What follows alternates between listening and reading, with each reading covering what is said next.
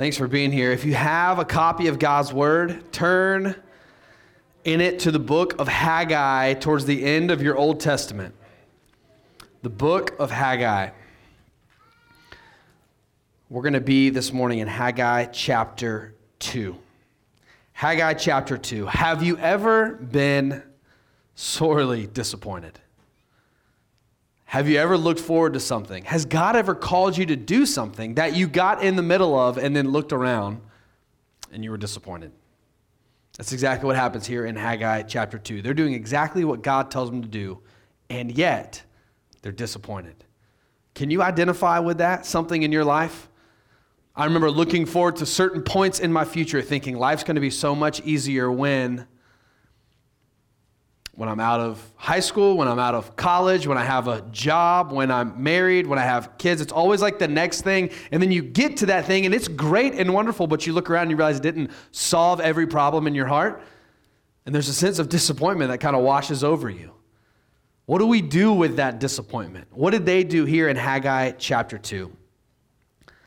Let's read the scriptures and then we're going to pray and ask God to speak to our hearts. Haggai chapter 2, starting in verse 1. We're going to be in the first nine verses. In the seventh month, on the 21st day of the month, the word of the Lord came by the hand of Haggai the prophet Speak now to Zerubbabel, the son of Shealtiel, governor of Judah, and to Joshua, the son of Jehozadak, the high priest, and to all the remnant of the people, and say, Who is left among you who saw this house in its former glory?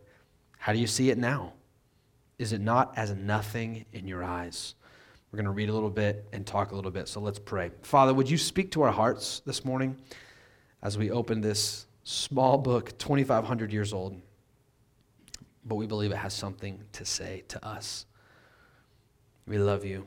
We love to hear your words. In Jesus' name we pray. Amen. Disappointment. That's the first point this morning. Our disappointment.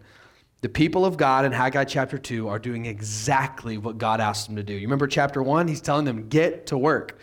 And here we pick up in the seventh month on the 21st day of the month. So we're about a month and a half in. And they've started, they're doing the work. But what happens? In verse 3, God asks them a question Who's left among you who saw this house in its former glory? What he's saying is, look, there are still some people among this remnant that's come back that you remember what it was like before you got exiled out of the land. You remember what the old temple that Solomon built, you remember what it looked like.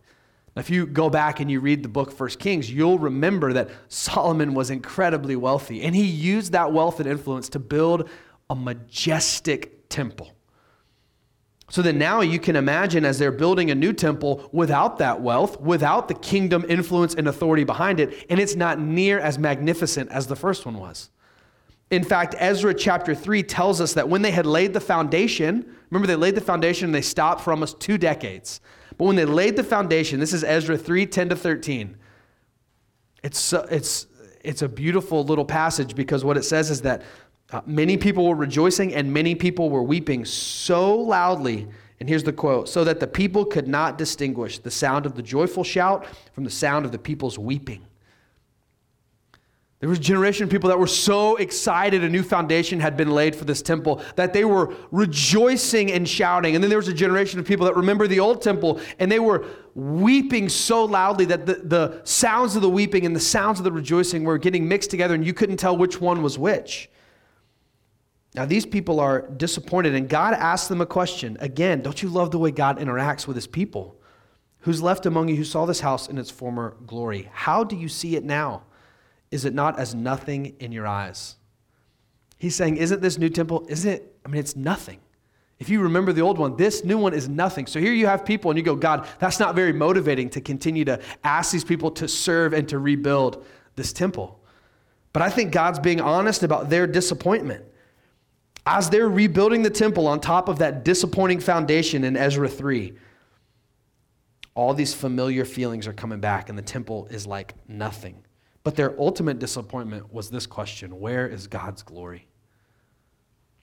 Where's God's glory? Where, where, do we look to find God, to find something divine, to find something worth living for? You know, we're finally back in our land and we're building this temple, and it is such a disappointment. You know, I think in our walk with God, we find our story looking very similar to this. We get disappointed, we feel let down, or at times our lives don't meet the expectations we had of them, especially our spiritual life, right? Maybe you became a believer and you had an emotional high thinking that it was only going to be up and to the right for you, and that's not what your life with God looked like.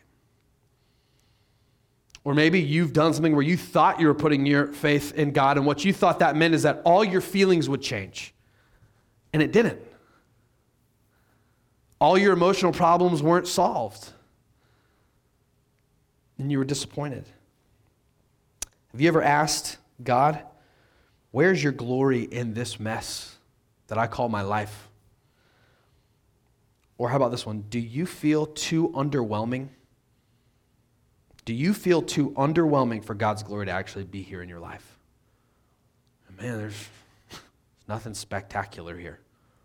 When I look around and my house is a little messier than I'd like, my stuff's a little older than I like, stuff's a little more run down, I'm a little more tired, my job's not quite paying me what I thought. I mean, just everything you go, is this it, God? Is it, it, did you call me to a life of underwhelming normalcy, mediocrity? I mean, I grew up in spiritual life hearing things like never settle for mediocrity, always achieve the biggest and the greatest. Hey, and this was spiritual church language. Go for grit, be a world changer. What, what happens when you're not? What happens when you don't change the world? What happens instead when God calls you to a small place rather than the largest one? What happens when God takes a long time to do what you thought would take a short time? And you experience disappointment. Did you know that these feelings of disappointment Jesus felt too? Did you know that? D- did you know that when in Haggai 2, when it says they were expecting to see the form of something magnificent and it wasn't, did, did you know God is setting us up to meet Jesus? Isaiah has a series of poems called the Servant Songs, where he's writing about the coming servant of the Lord and how this coming servant would accomplish the full and final salvation of God. Listen to what he says in Isaiah 53, maybe the most well known servant song. Who's believed what he heard from us, and to whom has the arm of the Lord been revealed? Now, notice what verse 2 says in Isaiah 53. For he grew up before him like a young plant and like a young root out of dry ground. So he, the servant's growing up. He had no form or majesty that we should look at him, and no beauty that we should desire him. He was despised and rejected by men, a man of sorrows and acquainted with grief. Grief, and as one from whom men would hide their faces, he was despised and we esteemed him not. So in Haggai 2, when they're experiencing disappointment and they're saying, shouldn't this look bigger and better and more magnificent and spectacular? And God says, that's not the way I build my kingdom. He says, my own servant's not going to come like that. We know the New Testament version of Isaiah 53 in these verses would probably be Philippians chapter 2. He emptied himself of his glory, he humbled himself, he came in the form of a, a servant. That's our Christ. That's Jesus. So as we experience disappointment in our life, we can be sure that this is the way of Jesus. That we don't judge the success or failure of our life by what the form on the outside looks like, because we know God is at work in a deeper way. And in their disappointment here in Haggai 2, he's setting us up to say, if you keep looking at the outward appearance, you're going to miss Jesus.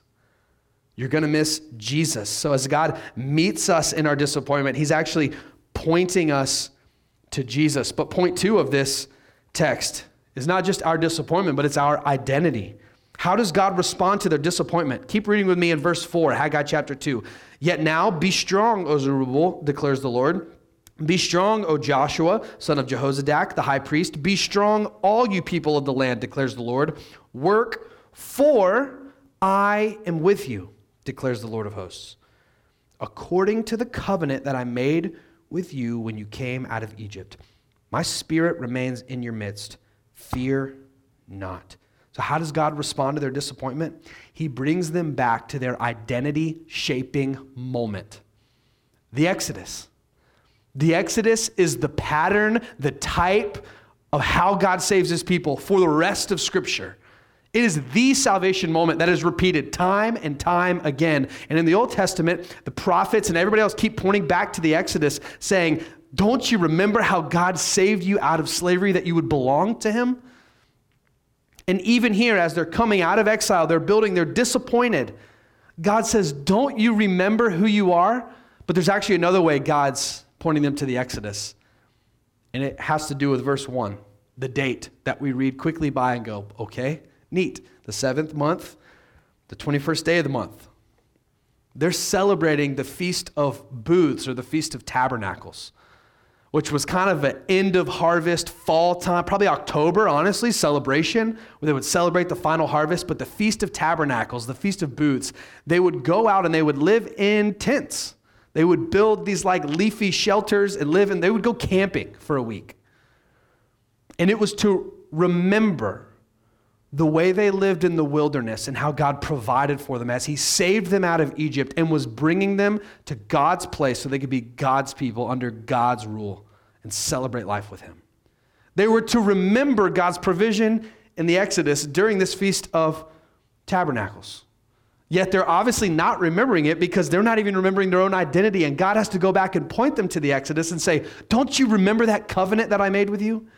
I'm with you, which was a miraculous statement because they're building the temple so that God can be with them. But God's like, It's the point's not the building. So, in the middle of their disappointment, God is reminding them of their identity. And He gives them commands to be sure. He says, Work and fear not. He says, Be strong. But these commands are only properly situated if you first are remembering your identity. God never calls us to work for an identity, He always calls us to work from an identity. Indicatives and imperatives. Indicative, what is true? This is true about you. This is your identity. Imperative, therefore, do this. If you get those backwards, you will be the most frustrated Christian ever. But God, in the middle of their disappointment, is reminding them of their identity.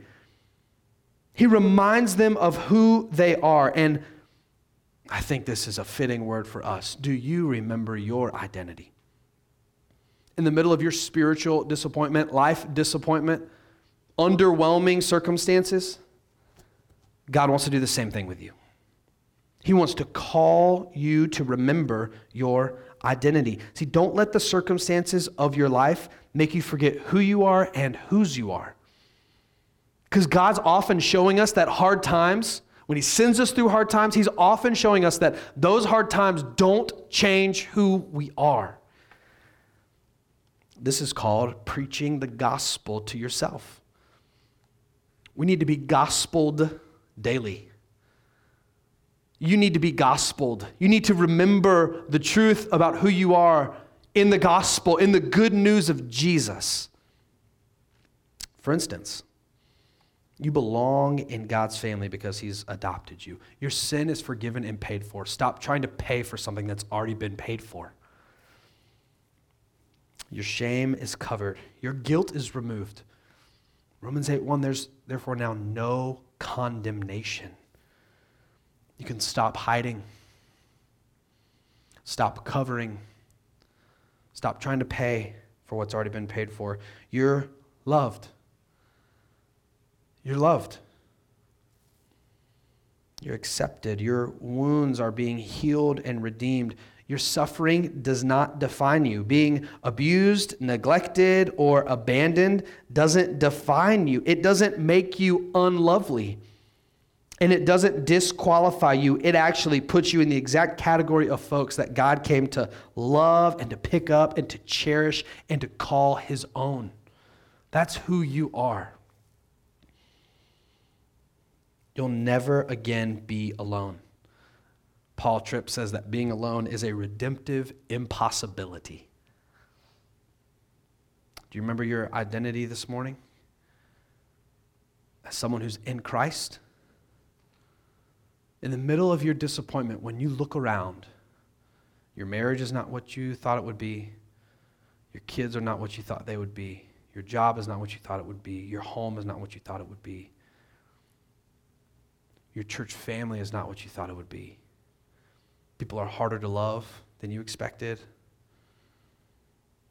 Being a disciple is harder than you thought. Being generous with your money doesn't fulfill you the way you thought it would emotionally. In the middle of your disappointment, God wants to remind you that you are His. And your feelings don't change that. Our culture would have you believe the opposite. Our culture would actually put you under a greater burden under the guise of freedom. Our culture wants you to believe that you are free to define who you are and you can be anything you want. When I was a kid, that meant you could be any career you want. Now it means literally anything. You can be anything you want. But I'll have you know this morning that with that great freedom, the culture wants you to think is freedom, is actually a crushing burden for you to define yourself. And they'll tell you, define yourself. Who are you? Who are you? What is your sexuality? What is your gender? What is your occupation? What is your political party? Are you social justice enough? Are you a bigot? Are you racist? Are you loving? Are you a good neighbor, a bad neighbor? And they're going to constantly tell you to define and then prove your identity over and over and over again. And here's the truth you will be crushed under the weight of the burden of defining yourself. You were not meant to do that. But apart from God, you will always, you're a meaning maker. That's what it means to be in the image of God. You're always going to be trying to make meaning out of your life and find an identity. But the good news of the gospel is you can stop trying. Receive the identity that God freely gives to you. You don't have to wonder if you picked the right identity this morning because your feelings are going to tell you one thing and tomorrow they're going to tell you something different and the next sunday they're going to tell you something different again and you're constantly going to be saying wait a minute which identity do i pick based on which feeling i have today?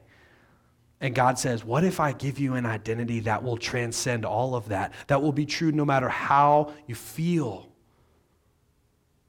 And he gives you an identity so that when your life feels disappointing you don't have to try to change your circumstances. You can go back and remember who you are. Just like these people, God says, Don't you remember the Exodus and how I saved you? And God looks at you and says, Don't you remember how I saved you? God wants them to remember their identity.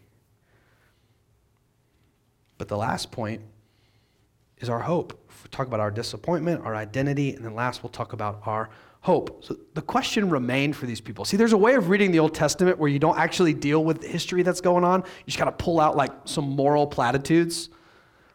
So that kind of sermon would be like if we said amen right now. We just kind of took a story and then made some parallels and we just but there's something actually happening historically in Haggai, and we've got to deal with that. The, the question remained for these people where's God's glory? That's great that God, you want to deal with me in my disappointment? That's great that you remind me of my identity. This temple is still small, and it's hard for us to sense your presence. So God doesn't leave them with that question unanswered. He keeps reading. I mean, he keeps saying, let's read in verse 6 For thus says the Lord of hosts, yet once more in a little while I will shake the heavens and the earth, and the sea and the dry land. Remember that. It's going to be at the end of chapter 2 as well. He says, I'm going to shake it all, and I will shake all nations so that the treasures of all nations shall come in and will fill, I will fill this house with glory, says the Lord of hosts. The silver is mine and the gold is mine, declares the Lord of hosts. The latter glory of this house shall be greater than the former, says the Lord of hosts. And in this place I will give peace, declares the Lord of hosts. So, really practically, what's happening is God saying, Look, I got this. You're worried about not having enough treasure, enough influence, enough size. I'm going to provide all the treasures you need because I'm sovereign over everything. So I'll shake everything and I'll make the treasure move where it needs to move. At the, God never lacks funds, is what one of the commentators says that I read. The problem is not that God is too cheap or too poor. God says, I'm going to provide for it. And look, we're going to make our way to Jesus from this passage, but first it's important that you know he actually did. Go read the book of Ezra. And what happens is you get some people who are fighting against Ezra, who's leading a rebuilding project, and some of the early people who came back out of exile. And then you have some people who are kind of living in the land, but not of God's people, and they're fighting against them, and they're saying, You don't have any right to do this. I said, Well, actually, go write the king. He said we could come, so they write the king. And actually, it backfired on the people wanting to push back against the building project because they said, You don't have any right to do it. Fine, we will write the king. So they write the king, and the king goes, Hey, go look in the archives. Well, did King uh, Cyrus really say they could do this? And they came back to King Darius. They said, Actually, yeah, he did say you could do this. And he actually also said to repay them all the stuff we took and to pay out of our treasury whatever it took to rebuild the temple. Uh oh. Like, we, we shouldn't have brought this up. You know, you can rebuild it in your poverty. But God fulfills in Ezra 6, verses 4 and 5. Listen to what he says. A non Jewish king of the nations says, Let the cost be paid from the royal treasury, and let also the gold and silver vessels of the house of God, which Nebuchadnezzar took out of the temple that's in Jerusalem and brought to Babylon, be restored and brought back to the temple that's in Jerusalem, each to its place. You shall put them in the house of God. So then in Ezra 6, 5 to 12, King Darius, who, if you remember, that's the one who's reigning right now, as uh, Haggai 1 1, he gives a decree to meet their every financial need every financial need so they can finish this building project. Look, God, here's what he's saying God's saying, I got this. You're worried about this building, but I'm doing so much more than this building. I'm going to rebuild this building so that the nations know I haven't abandoned my people. But it's really not all about a building. God says, I've got this, but this is really nothing. Because you see what he says there in verse 9? Look, I'll control the treasures. We'll get this house rebuilt but the latter glory of this house will be greater than the former. The, the glory that's to come of this temple is going to be so much better than the glory that you remember in the past. The glory that's to come is better than the glory of the past. And God says, Look, we're, the temple's going to get rebuilt. But that's not the point. The point is that we're looking ahead to God bringing greater glory. The point is God's giving them hope for the future. When we think about the rebuilding of the temple, I, have got to stop for a second and admit to you, I struggled all week with what to do with this part of the passage.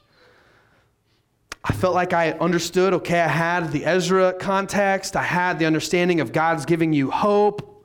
Okay, I could just jump to the latter glory and we could just jump to the glory of Jesus, but I felt in my heart I didn't have the connection. And I happened to be sitting yesterday reading, praying, and reading actually a separate book than for this message.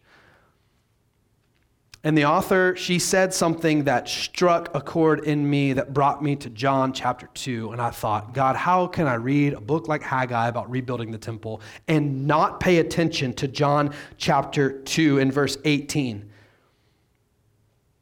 So the Jews said to Jesus, What sign do you show us for doing these things? And Jesus answered them, Destroy this temple. He's standing here.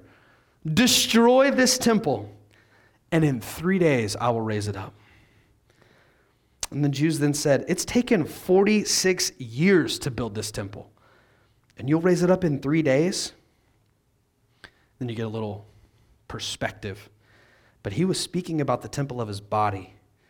When, therefore, he was raised from the dead, his disciples remembered that he had said this and they believed the scripture and the word that Jesus has spoken. See, Haggai 2 is about the struggle to rebuild the temple, but their ultimate hope was not in a rebuilt building, but in a resurrected Savior. Did you hear that? Their hope was not in a rebuilt building, but in a resurrected Savior. See, when Jesus comes on the scene, He is the walking presence of God. He's God in the flesh, He's the temple with legs. He is the temple.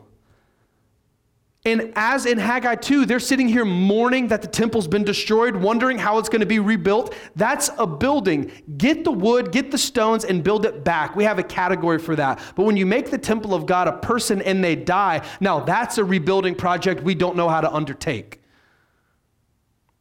I could rebuild a building even if it takes 46 years. We've sped that up, right? Thousands of years later, couple of weeks or months, depending on how big the building is. We can do this thing. But all of a sudden, if the temple is a person and that person gets destroyed, how in the world does that temple get rebuilt? That's precisely the question Jesus wants us to ask. And Jesus, by dying, by the temple of his body being destroyed, is identifying with exactly what's happening here in Haggai 2. See, to rebuild a temple because God sovereignly moves money from King Darius, King Cyrus to this rebuilding remnant here in Jerusalem, that's glorious. That's magnificent. That is only attributed to God's sovereignty.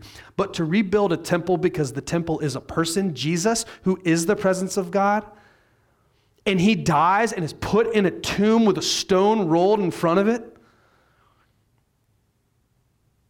surely we can mourn more than they can in Haggai 2, right? I mean, couldn't God come to the disciples in between those three days? and say, Who's left among you who saw this Savior in his former glory? And their minds would be brought back to stories of him feeding thousands of people or healing the sick, raising Lazarus from the dead. He's going to say, Who, Don't you remember the glory of Jesus on earth? They're going to say, Do we ever? We remember the glory, the teachings, the truth we remember the supernatural works that he did. And he's going to say, what, what if God asked the disciples, How do you see him now? Gone. We had hoped that he would be the Savior of Israel. Isn't that what they say in Luke 24 on the road to Emmaus? We had hoped. And what if God asked them these questions? How do you see it now? Is he not as nothing in your eyes? I mean, he is not just as good as dead, he is dead. But God says, I promise you that the latter glory of this Savior is going to be better than the former glory. I promise you, he's going to be raised more glorious than he was before he died. And sure enough, our resurrected King came out of the grave, walked through the other side of death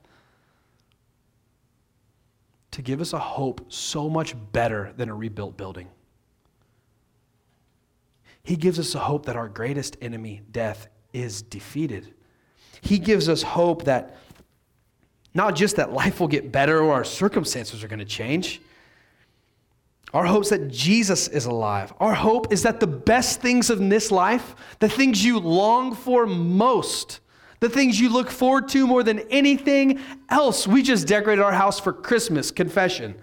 If you don't want a pastor who decorates for Christmas in November, you can speak here in 10 minutes and but if you come to my house, we're decorated for Christmas. Because I'm excited. I love Christmas. We've got our Christmas candles and our tree and our garland. We've got lights up. Uh, we're going to put ornaments on the tree today. We love it. I can't wait for Christmas. But the good things that we long for in this life, the things we can't wait for, that get our heart racing, the things like a little kid on Christmas Eve can't sleep because they're excited about opening the presents, those things pale in comparison to what will be ours when God makes all things new. That's the kind of hope we had because Jesus is resurrected. Paul says in 1 Corinthians 15, if he's not resurrected, we're of all people most to be pitied because our hope is in this life only. But because he's resurrected, our hope is not in this life only. We don't have to hope in changed circumstances. We can hope in eternity. And that hope also means that the worst things in this life will not be forever, but will instead be redeemed and made new the worst things that you are going through right now your pain, your suffering that you didn't cause. Sometimes we only have a category in church for like sin that you're responsible for, and that's very real. That separates us from God. But there are also things in your life that hurt. That's not the end of your story if Jesus is your hope. Jesus is going to redeem all things and make all things new. Our hope is that we can have real life, joy, peace, and relationships right now in the midst of a difficult and even disappointing life. And our hope is that God will bring greater glory. So I hope you see here in Haggai 2 that it's leading us to Jesus. Um, I try to tell you sometimes, like, I want to get to Jesus no matter where we're at in scriptures. We were taking Cece to dance the other day and just kind of walking around with Anila. And it's at First Baptist Woodstock, and we bumped into somebody that I was his counselor at camp and on mission trips. And now he's an intern, so he's doing some speaking at FCAs. And, oh, what are you doing? Oh, I'm, I'm speaking at this. FCAs, oh, what are you speaking on? I think it was somewhere in Amos, and oh, God uses bad things to turn to him. And I had to hold, I, I'm not as close to him right now, but I wanted so bad to go like, so how are you getting to Jesus? Because if you don't, it, it's just not worth it. Get to, get to Jesus. Wrestle with that. Haggai 2 gets us to Jesus because the temple that's being rebuilt in Haggai 2 is as nothing compared to the temple of Jesus' body being resurrected from the grave. Is that your hope today? Is your hope that Jesus really did live, really did die, really was resurrected? Let's pray. Father, we love you. We're thankful for your word that is one big unified story leading to Jesus. And that's because you know our greatest need is Jesus. Not our greatest need was Jesus, and then we move past it, and then we start learning how to live. No, no. We learn how to live only as we learn how to be dependent on you, Christ. Because even after we come to know you, Jesus, and we're saved, our life is still a wreck. We still forget to trust you. We still don't call on you. We still try to live independent of you on our own because that's the way we were brought up. That's the way we learned to do life. And so, what we need every day is not more commands to try to follow, not more answers to our questions. We need a greater trust and submission to you. What we need most is not different circumstances, it's a clearer view of our Savior so that our hearts would fall more deeply in love. And God, I pray that if there's anyone in this room this morning that's never put their faith in Christ, in a way that they said, I need to be saved. I pray that they'd do it this morning, God. I pray that they'd move, transfer their trust from themselves to you, that they'd recognize that they can't give themselves an identity that'll last. They can't have a hope beyond this life unless it comes from you. Work in our hearts to make us trust you more today. And God, I pray that you'd move on people's hearts to trust you for the very first time. So, uh, band's going to come back up and we're getting ready to sing one more song. And as we sing, this is a song of invitation and response where you're invited to respond to the way God is speaking to your heart. Pray that we'd all respond in faith and trust that Jesus is better. But I hope you take from Haggai 2 that you don't have to lie about the disappointments in your life. You can be honest, and that is exactly where God meets you. He meets you right there in the disappointment of these first few verses. And then He leads you by the hand to remember your identity and to look at Jesus, our resurrected King. So let's respond.